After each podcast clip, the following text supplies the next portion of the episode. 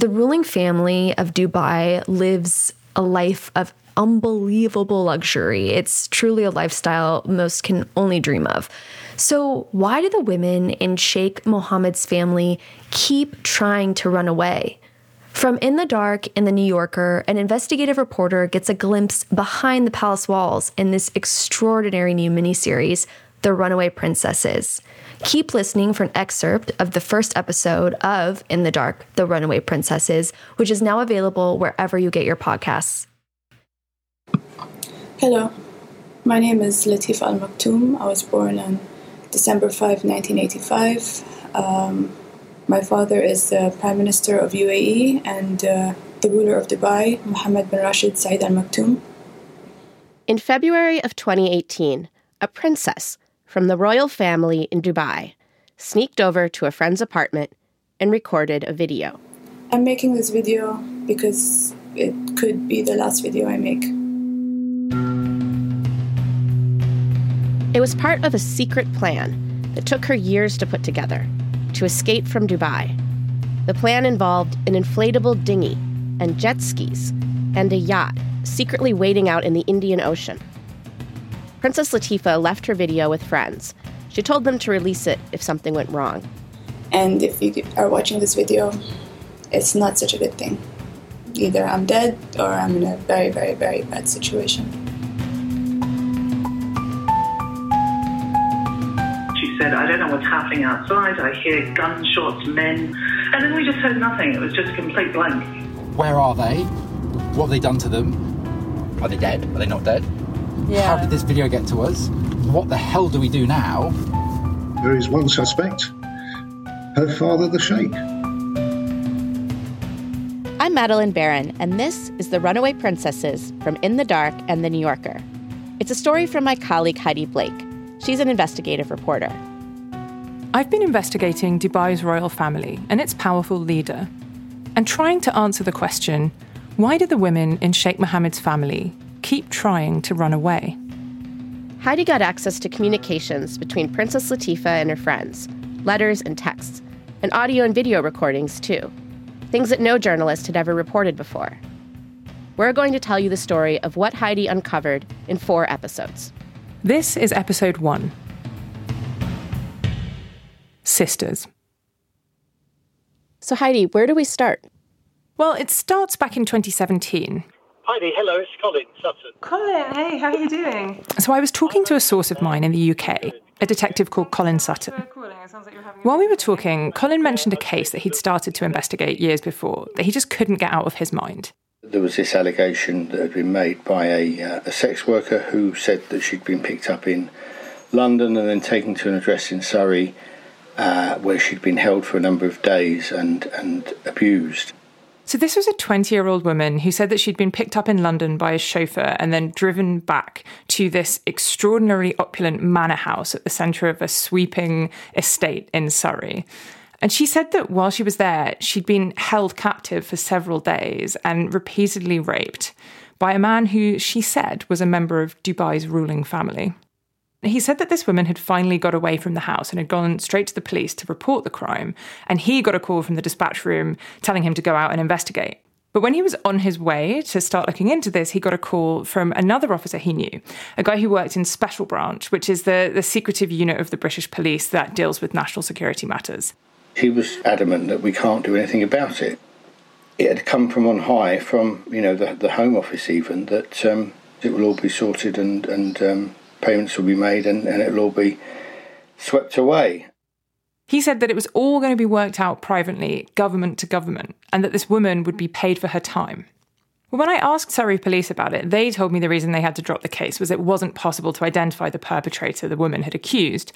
But Colin told me the guy from Special Branch had told him that wasn't the real reason. The real reason, he said, was that the estate where this rape had allegedly happened is owned by one of the richest and most powerful people in the world a man with connections to world leaders not just in Britain but all around the globe. His name is Sheikh Mohammed bin Rashid Al Maktoum.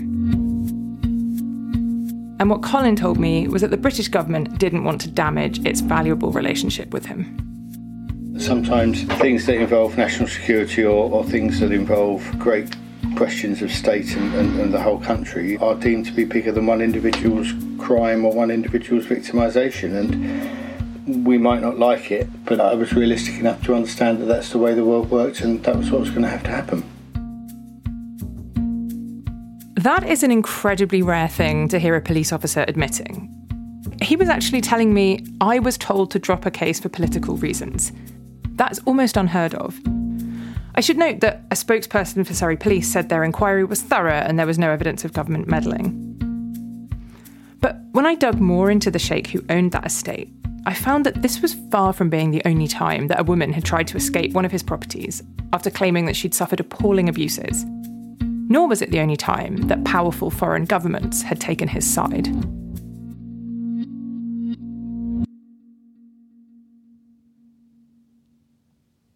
So tell me a little bit more about this sheikh.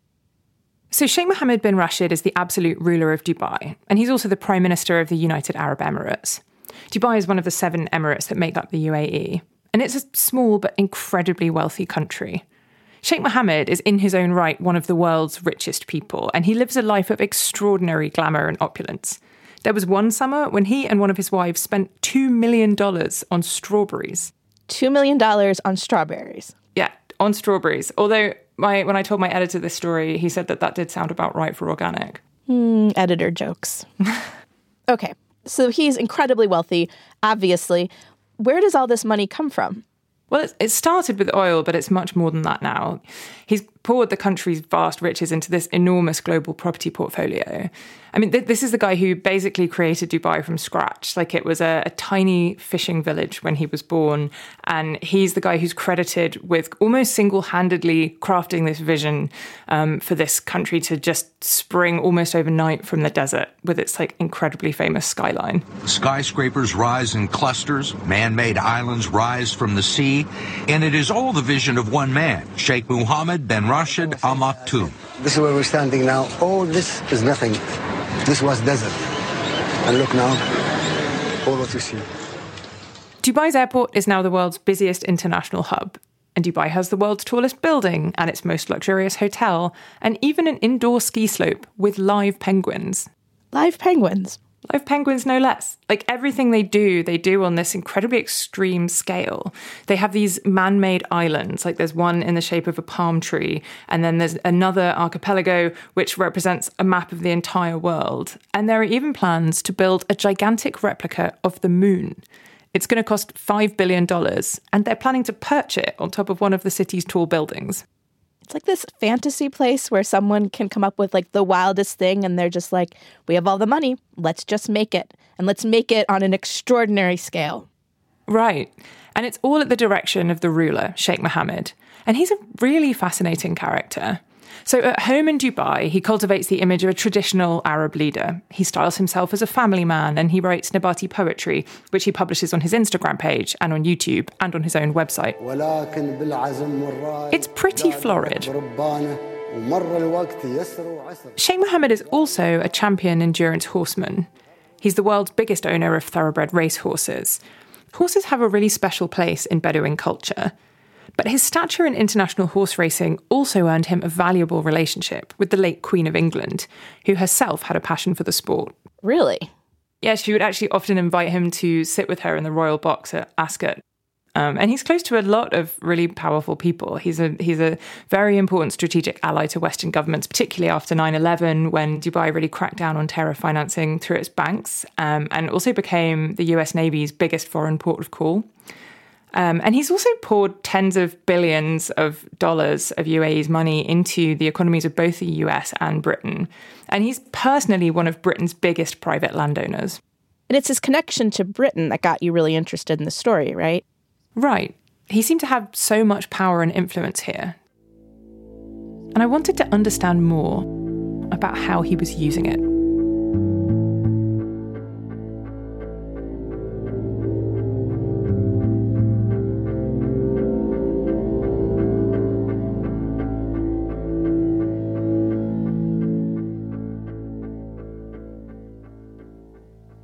So, how do you get started investigating someone like this, someone this wealthy, this powerful, this connected? Well, one of the things I guess I've kind of learned over the years, particularly reporting on some of the super rich and powerful oligarchs who fell foul of the Kremlin, was that these people are surrounded by so many servants and aides and factotums and kind of helpers of so many kinds that they, they forget that these people are human beings who kind of have eyes and ears and and consciences and sometimes feel uncomfortable about things that they're seeing and people who maybe might one day decide to talk to somebody like me. And so i figured well let's go talk to some of those guys. Hello. Oh hello is that mr Sinabad Yes, speaking. Hi, yes, Heidi here at the New So while I was rooting around looking at, at Sheikh Mohammed's former employees, I saw that there was one man who'd filed an unfair dismissal claim against him. And this guy had worked for Sheikh Mohammed as a chauffeur for 17 years before he was let go. His name is Jure Sinabad. I asked him what it was like working for Sheikh Mohammed. well, it'll take a long time He said it would take a long time to answer that question.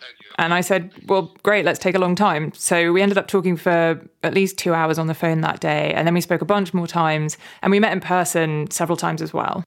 What did he tell you? So he told me he'd worked with Sheikh Mohammed for 17 years. And during that time, he told me, and actually he told me this unprompted. I didn't even ask him about this. He just he just volunteered it that he had been asked to bring limousines full of young women night after night back to the estate where Sheikh Mohammed was staying. He didn't know exactly what was going on inside the house, but he just knew he got a call when it was finished. And when he drove them home, they'd be counting money in the back of the car. The women were obviously well compensated for what they were doing, but he told me that some of them really weren't happy, and he was haunted in particular by the memory of one young woman. He remembers picking up a group of them at the estate at the end of one night and dropping them back in London.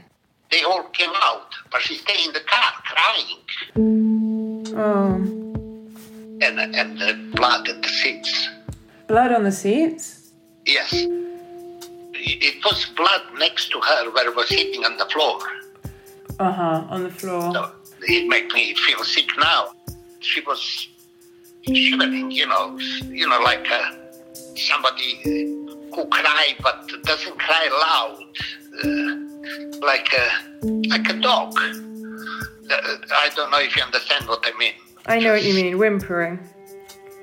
Whimpering, yes. Yeah, yeah.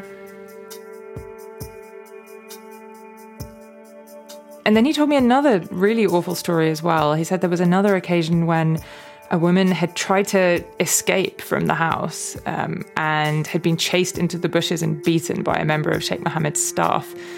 Um, he said that she came out half clothed, and he was then tasked with driving her back to London. And he noticed when she got into the car that her body was covered in bruises.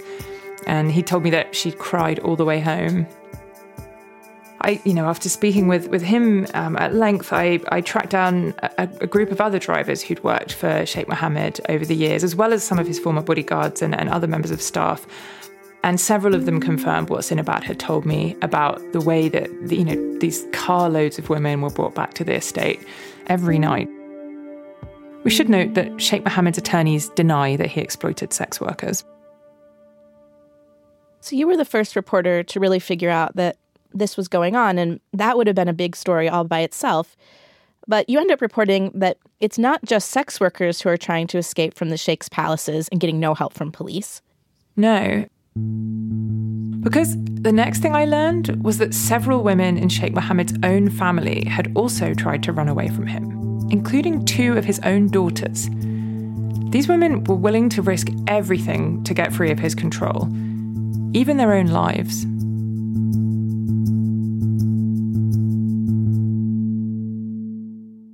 To hear the rest of this episode, follow In the Dark wherever you get your podcasts.